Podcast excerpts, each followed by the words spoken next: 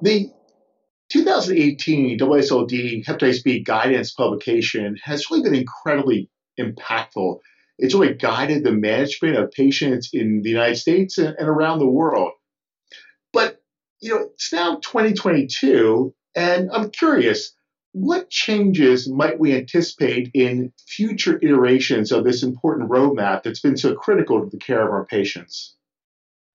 Mark, you are correct in that the 2018 guidance was, I think, very important, but I think it also, there's been a lot of changes in the ensuing 5 years plus, and so it's definitely time for some updates. But updates take time, so things are certainly underway. And I think if we look at what's happened in the intervening 5 years, where are the areas in which there's been additional data forthcoming and which there's been greater focus, I would say one has been this concept of gray zone patients, patients who don't neatly fit into the boxes of either needing treatment or not needing treatment based on an ALT level or HBV DNA level. The recognition that that's a fairly significant group of patients, and I think practitioners struggle with how to manage those patients. So I think guidance around how to think about those patients and new data that might inform how we think about them is going to be one area. I think another that I've heard discussed a lot is in patients with cirrhosis. Current guidance indicates that if you have low-level viremia, we should treat. But what about the cirrhotic patient who's undetectable, but we're not measuring the viral load every week?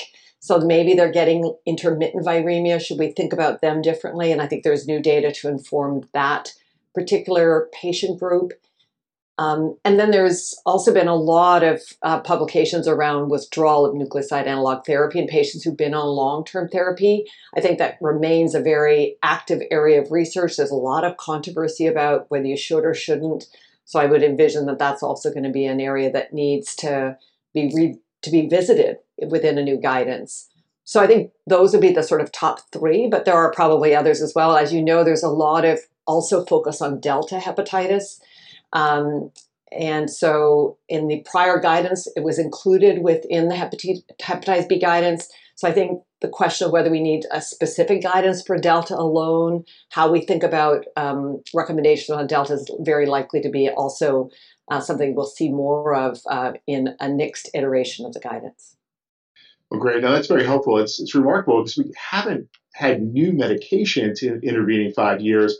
But there has been a lot of advancement in how we think, and I really look forward to those topics that you've discussed. I think in particular, in my practice, I've struggled with the gray zone patients, and those have been relatively prolonged conversations and more guidance along how to have those discussions in a shared decision-making type model would be really welcome. So, and then that withdrawal of nucleotide analogs, I must admit in my practice, I've not been really embracing that. And I think it's an area where guidance would be incredibly helpful. So I look forward to the work that will be done in the ensuing time to get those documents out. Agreed.